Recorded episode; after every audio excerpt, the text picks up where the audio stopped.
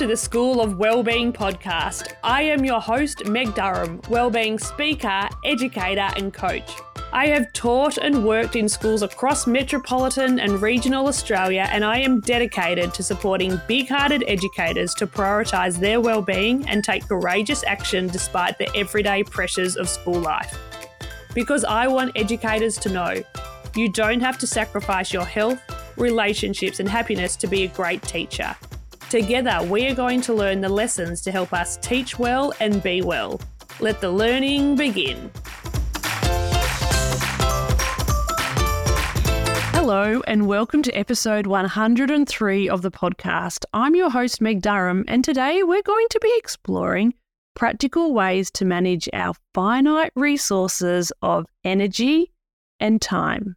When I talk to educators and I ask them what are two things that you would love more of, it's always energy and time. Have you ever looked at someone and thought, I just don't know how she does it? I do not know how she manages to fit all of those things in. This is what people think when they meet today's guest, Dr. Bree Hurn. The various experiences she has managed to squeeze into her career are awe inspiring. Bree is an experienced primary school teacher, curriculum and literacy leader, an education researcher and writer. Bree is a lecturer of language and literacy at the University of Melbourne where she is also the course coordinator of the Master of Teaching Early Childhood and Primary. Bree facilitates language and literacy professional learning across multiple Australian states and systems, as well as in individual schools. Having recently completed a PhD, Bree is now using her doctoral findings about principles of effective professional learning in her business. Know your why. Through this work, she consults to both schools and organisations outside of education to translate the evidence about leadership, learning, and development. In this conversation, we discuss the importance of connecting with your why, how we can manage our time and energy, why trying to do it all is a recipe for burnout, and so much more. I hope you enjoy my conversation with Dr. Bree Hurn.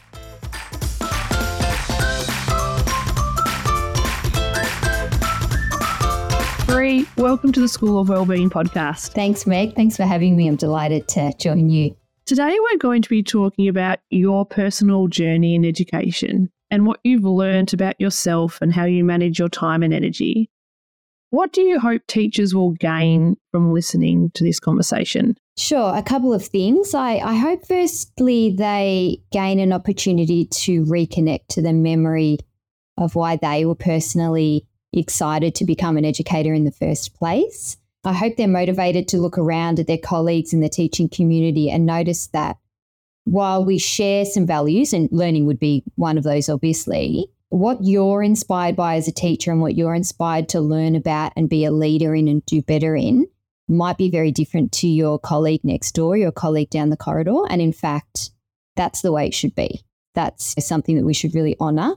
And I want educators through this conversation to be reminded that wanting more for themselves in terms of joy and engagement in the work that they do, and then taking action towards gaining that more in whatever capacity that they can and whatever that means to them, is actually of benefit to everybody. So it's of most benefit to our students, to our friends and our family, but also to ourselves. Oh, what a beautiful invitation for listeners to really consider that. And also to acknowledge that working in schools, we all have different expertise.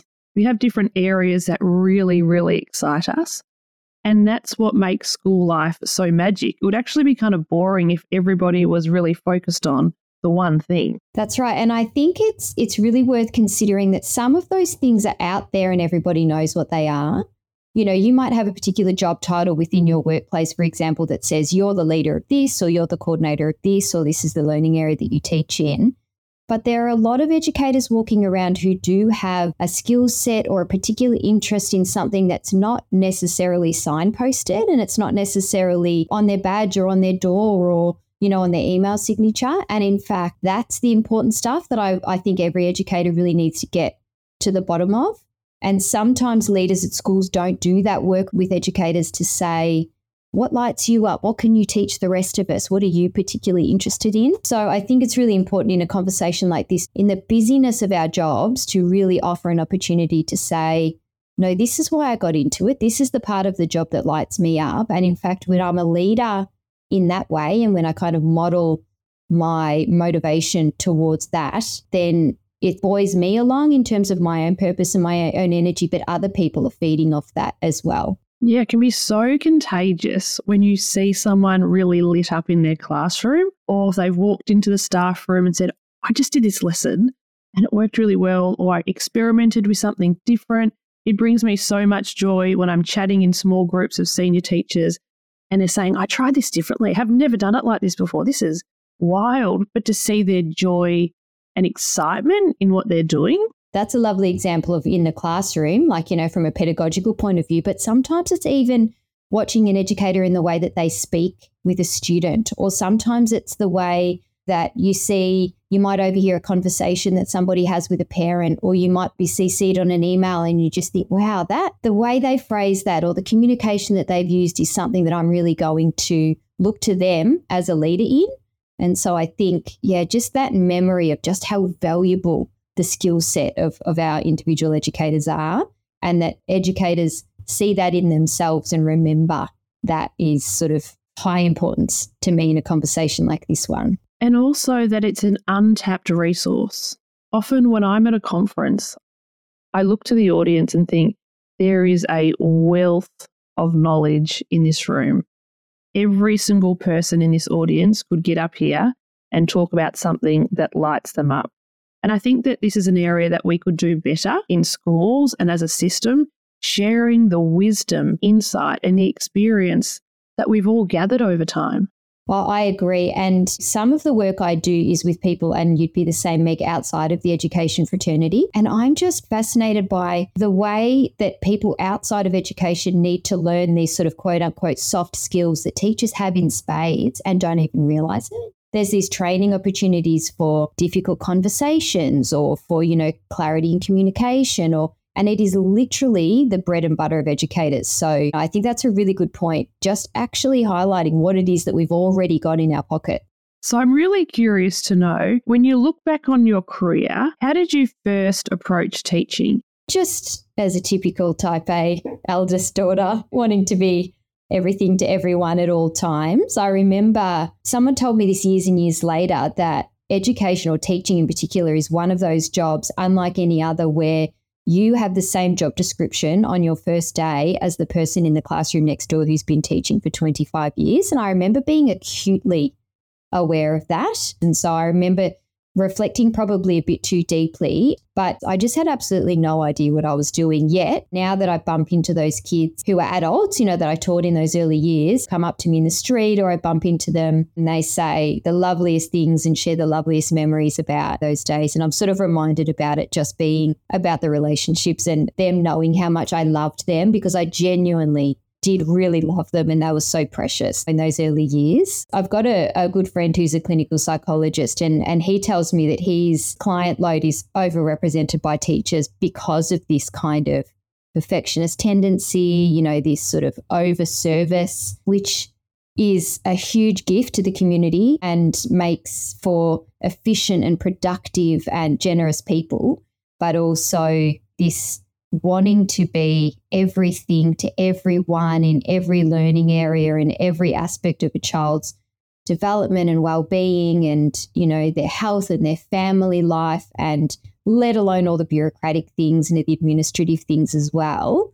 When i think back to myself as a young teacher loved every every second but tried to achieve too much too soon and you know the pressure i put on myself was just probably unsustainable but having said that, I was still a young teacher when I was asked to exit the classroom and become my school's uh, literacy and curriculum leader. And that was a huge opportunity for a whole range of reasons because obviously, you know, I made networks and engaged in professional learning opportunities that still serve me today, there's no question. And probably the ego of a young teacher, it was oh, wow, I've been tapped on the shoulder to do this. And it almost felt like no wasn't an option. You know, it wasn't even something that I tossed up as a yes or a no. But I think on the other hand, I maybe wasn't mature enough and didn't have quite enough experience for such a heavy load. And it's something that in this era of permission to teach and teacher shortages, I talk a lot about that now with my pre service teachers here at the university that just because a school wants you desperately, it could be 100% in the school's interest to fill that hole and maybe not in your interest. So just having the confidence to really interrogate what that would do in terms of your development and your learning opportunities and your very, very early steps into what will hopefully be, you know, a really long and wonderful career, which is which is what teaching should be. So that was a hugely significant juncture in my life that taking on that huge leadership role so young because, you know, as I say, it had huge benefits and also plenty of drawbacks. And I'm sure so many listeners can resonate with that situation because it is so seductive to take the next step. It feels exciting, a new title, new responsibility. And then having that ability to think about with this responsibility comes new demands. And do I have the capacity to manage these demands? Did you get to a point where you realized it wasn't sustainable for you?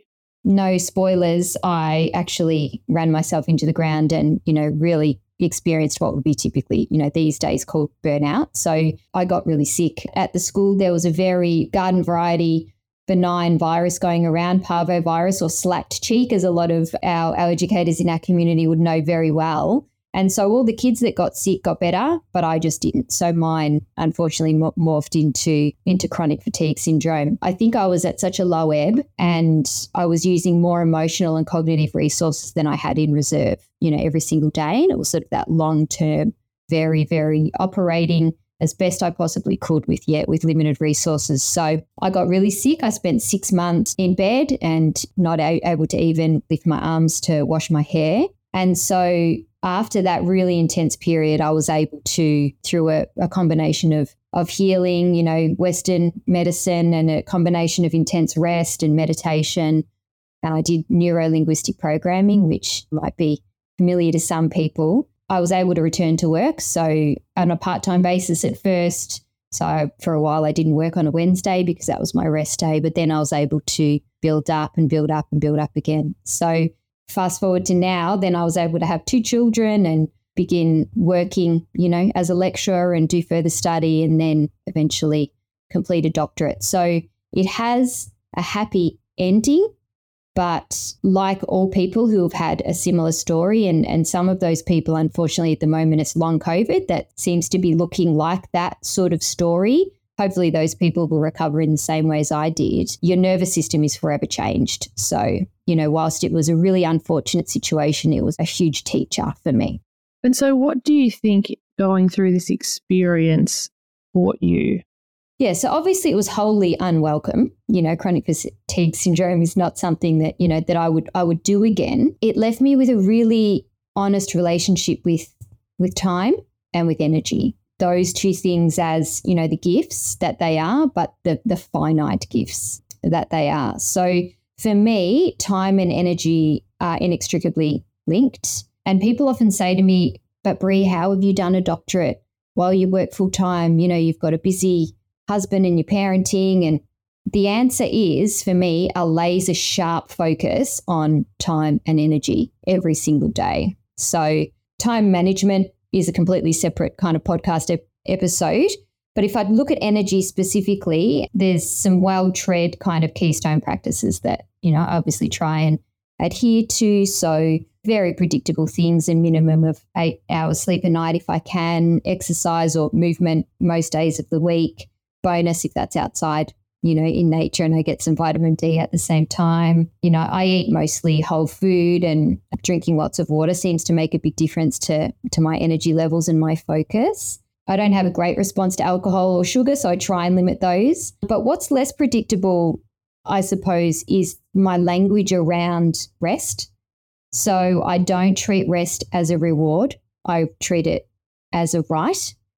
And I think somebody that works and researches in linguistics and language, this is particularly interesting to me, just how important it is to use words and really reflect on the weight that they hold. But I think for teachers in particular, for educators in particular, rest is the reward we get after a busy term, or rest is the reward we get once we've finished the pile of work and then we can sit down if that even happens. And for me, that is a particularly unsustainable model. So it's about that margin for rest and planning for. I do quite a bit of work, uh, travel for work. So the day before I go is very quiet. The day after I go, I blank out my calendar completely. And that's a privilege I've got in this type of work. But the weekend, as busy as it is, running, you know, kids around and doing all sorts of things, rest is in there, sitting on the couch watching a movie with my girls under a blanket is in there, you know, reading a book on the bed for half an hour is absolutely a priority. And then also when I do feel a bit of a wobble, and again, there's no language is important here. I don't like the word relapse. It's a wobble.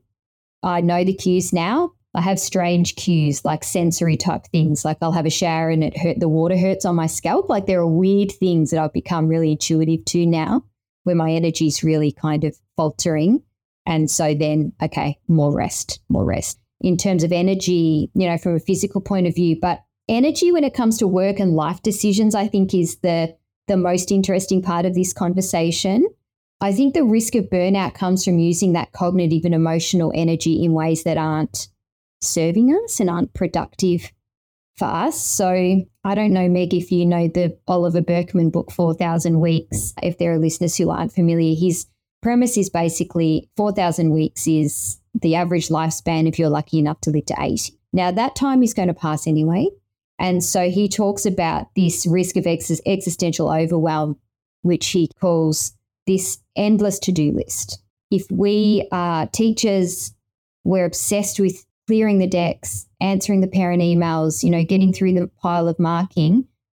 But his advice is to sort of sit in the discomfort that the decks will actually never be clear. If you do happen to get to that elusive inbox zero, it's for five minutes and then it fills up again. So, really putting your cognitive energy there is at the greatest risk of burnout because what really is moving the needle and what is of greatest consequence to you as a person and, and an educator and a professional is being put on the back burner and is an afterthought. It's not to say don't do the emails, it's not to say don't do the marking. It's just about thinking about the impact that you could have on any given day and what is it that's going to be of the biggest impact for you and for the kids that you teach or for your family and putting your cognitive and your emotional energy there and understanding that the other things they'll, they'll happen but it doesn't have to be your primary focus for that day. Gosh you're illustrating to us so many important concepts and ideas. And i love how you shared your story of almost being disconnected to your body and really connected to what everybody else thinks to transitioning into this being really connected to self and what do I want to do with my precious resource of energy and time. It's cliche, but that like one wild and precious life. And for me, it's really important that when people say to me, Bree, how do you get it all done? You know, throw things around like Superwoman and Wonder Woman. It's not that. It's not that at all. I loved when I learned the Latin um, word for decide is decidere, which actually translates to slice off. So, what can you slice off so that what is left is of the greatest impact and the greatest consequence? So, yes, I wrote a 100,000 word thesis, but it's because I was slicing off all the things that didn't matter. And that buoying me along, the motivation and the energy. And I was so inspired by the learning. And even when I was, it got difficult and my body was tired or my eyes were tired from being on the computer for too long, my brain was just firing. And so it's just a really interesting reflection on we have this resource, we have this energy resource. How we choose to spend it actually is within our control if we really reflect on what motivates us and then what's going to be of the greatest good. Because getting that doctorate for me was important because obviously it served a purpose in terms of a really high value of mine in learning and and trustworthiness and credibility in learning for sure, I knew the impact that I could have after getting that doctor in front of my name. And that was really buoying me along. And then, you know, there were side things like modeling to my two little girls that when something's really important and you work really, really hard on it, you can have that. Just being able to make those decisions every day so that what you do spend your time and your energy on is of the greatest consequence for you, because then that will have a knock on effect to all of your loved ones. And you're also showing us that when we are on the path, when we've sliced off the things that aren't as important to us, that it can be quite generative. That the energy you're putting in is also the energy you're getting out. As you put more in, you're getting that aliveness, you're getting that buzz, you're making progress. Where when we're doing all the things and not really enjoying any of the things, we're putting in lots of energy, but it can feel really depleting. It's not regenerating. There's no question. And we had open day at the university a few weeks ago across Australia. There would be, it's kind of open day season. And because I'm a course coordinator, so I, I was having lots of conversations with prospective students as they were coming through asking about the university. Lots of them were sort of 16, 17 year old kids with their parents. And so their parents were part of the conversation. It was really lovely. But this one high school girl was there taking all the pamphlets and we were sort of talking about the university's offerings. And then her daughter walked off and this mother sort of whispered to me, I'd like to do some further study.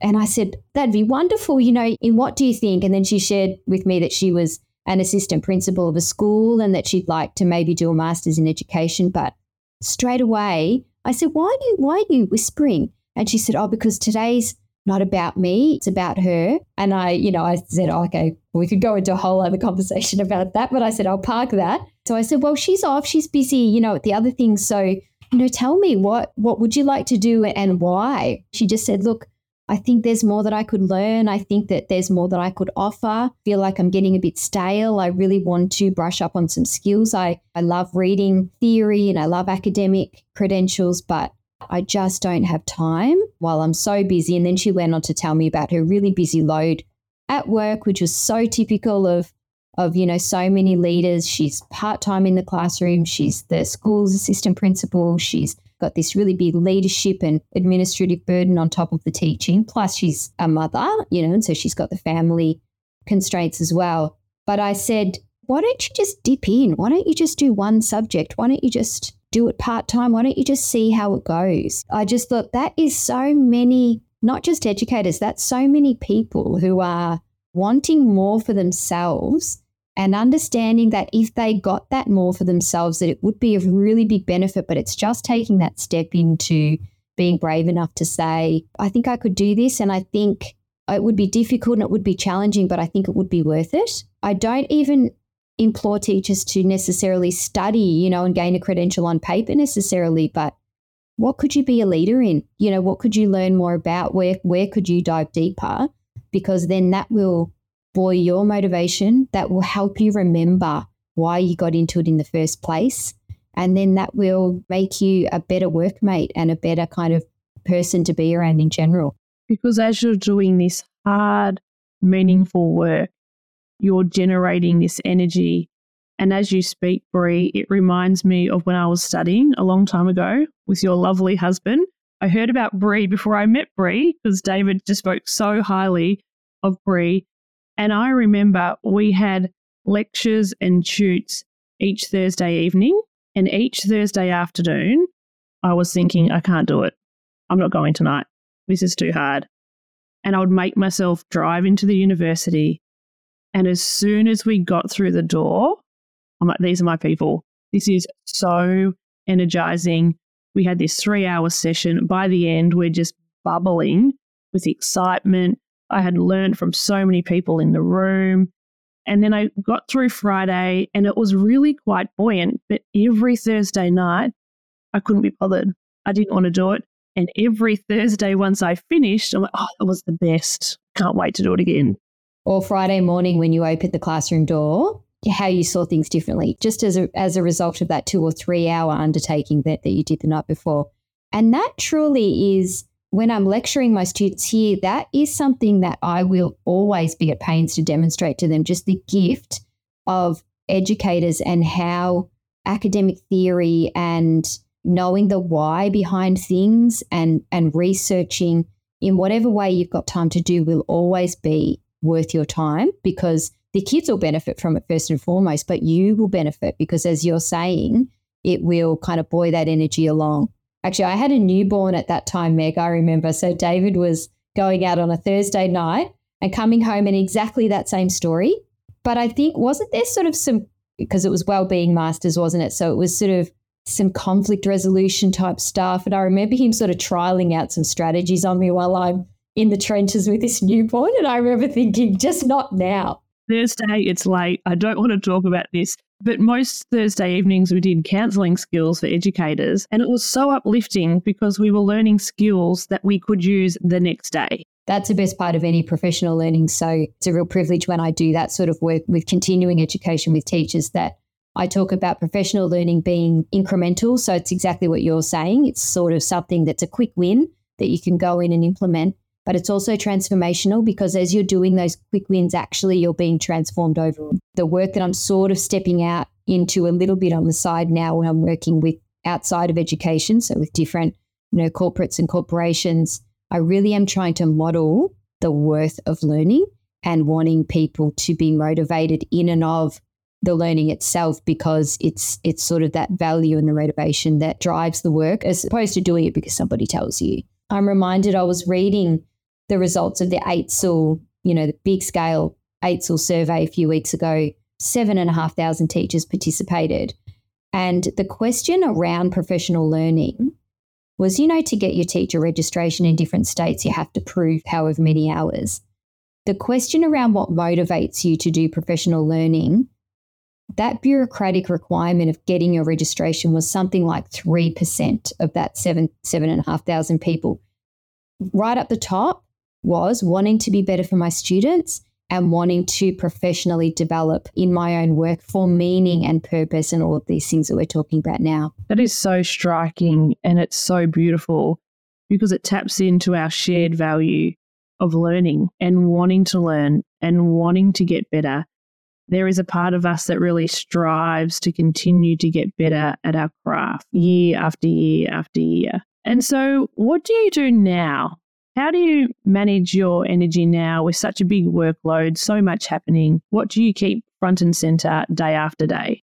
So, I suppose just that sort of big mission, wanting to be wherever I am, that's where I want to be. So, if I'm at the university and I happen to be in that class teaching that thing, that's where I'm 100% committing and the relationships that I'm forming with those teachers and just that inherent modeling of the joy of this job and the rigor of this job. That's where I am. And then when I'm delivering professional learning with teachers, that's where I am that day. What have I sliced off? I've sliced off my inbox that day. I don't even turn Outlook on my computer. I've sliced off any range of things that I need to worry about tomorrow because that day I need to go really deep on this idea. And I really feel that responsibility that if teachers have given up that day, they've set um, work for their kids to be doing, they've set the CRT back at school, they've made their way in, that they get the absolute best out of me that day and out of the work that I can provide. So I suppose it's about setting up those enabling conditions so that, you know, I'm well and that I'm rested and that I'm doing the work that I think will move the needle as best I possibly can. You know, the wheels fall off, kids get sick, and that's life, and that's fine. But yeah, for me, it's about what are those kind of core enabling conditions so that then I can go and do the work that I love because doing the work that we love helps other people do the work that they love. Yeah. And what comes to mind for me is how do you remain focused on that mission? Hmm. I suppose you're buoyed by the results, whatever those results are. So I think it really is a chicken and the egg scenario so that when you see teachers sit up a little bit straighter or when you see them really in the trenches or when you walk past their table and they say, Bree, can you tell me a little bit more about that? When you see that you're pulling people into their mission and their work, and also something else that is a real kind of, it refocuses me is I'm a little bit sick at the moment of the media bashing of teachers, and it's a real kind of bugbear of mine. I happen to work obviously in initial teacher education, which cops a big bashing at the same time as language and literacy. So teaching kids to read is kind of the other thing that comes up over and over and over again. And I just, this deprofessionalization of our job and then all of the media rhetoric around teacher shortage and teacher crisis, I just feel a real deep stirring to position this job as worth it and that worth it in any way that you can manage. And so I'm somebody who isn't in a school full time teaching a group of kids. And so there's a certain privilege to that. But I also want to position that teaching can mean a whole range of things and that you can do it part time or that you can step out and do CRT and then come back in, but that it is so worth the time and it is the most kind of important and, and joyous job to do. So it's a real, whether I'm working with in service teachers or whether I'm working with pre service teachers, it's a mission of mine that we really champion this profession again because I feel like you know there would be people that would be chipping away at that and it's just it's just a huge danger it's a huge danger to us in our community but obviously for the children who are coming through yes there is nothing more worthwhile than educating our young people and that's why we're doing the work that we do is to celebrate and honor the richness which is in our profession. And also, as we know the worth of education, to go to a new way of being where we know our own worth as well. It's not a either or. So, if you could give big hearted educators one skill, what would it be? I would ask them to take a moment to reflect on their magic and what makes them valued as an educator. So, what is it that got them into the profession in the first place, but what is their unique magic that somebody would say about them, or that if somebody's not saying about them, that we really should be saying about them? Chances are, if you enjoy an aspect of your job, you're going to be good at it. Often that's where the joy comes from because we can see that something comes easily to us and then we can see that there's some leadership there.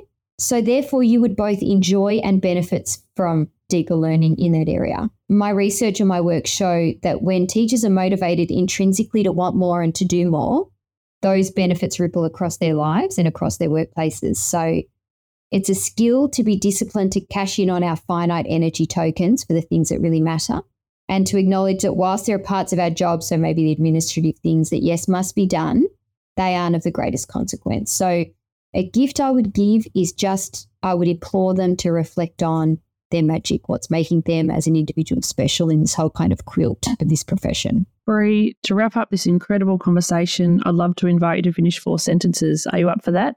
Sounds great. I am inspired by. I'm inspired by experienced educators who show up with energy for their students and for delivering their content in differentiated ways every single day. I'm inspired by those experienced educators because they still have a bit left over to be learners themselves and then to be champions for their younger and less experienced colleagues. When life feels hard, I get my dog, I take her for a walk down by the creek near my house. And while I'm doing that, I call my sister and I hope she picks up for a, a big restorative chat. An underrated skill is? I think an underrated skill is putting deliberate effort in when we're interacting with someone to reflect on how we're making them feel through that interaction. And I'm looking forward to. Having just returned from a beautiful holiday in Fiji, I'm looking forward to making memories in the next one. So, planning another holiday. Bree, thank you so much for reminding us about our collective magic and what could be possible for us if we tap into this energy and use it in generative ways. It is so powerful and more important than ever. And thank you for being guest on the School of Wellbeing podcast. It was my pleasure, Meg. I really enjoyed it and thank you for having me. I thoroughly enjoyed chatting with Bree, and I love the concept of slicing away the things that don't matter. How powerful is that? So often in schools, we spend our time doing busy work, things that actually are not important. And what would your day look like if you sliced away a few tasks that actually are not moving the needle? They're not important. They may feel important, but when you stop to think about it, it might be worth slicing them away. To learn more about Bree and the wonderful work she is doing in the world, visit her website knowyourwhylearning.com. If you found this episode helpful, please share it with a teacher that you know would benefit from listening. To learn more about the ways that I can help you and your school community thrive, visit my website, openmindeducation.com. There you can book me to speak, learn about my game changing wellbeing programs, or download my free five step energy guide. You can find all the links from today's episode at openmindeducation.com forward slash episode 103. Thank you for listening to this episode of the School of Wellbeing, and I look forward to sharing more heartfelt conversations with you next week. Until then, take care and take deliberate action.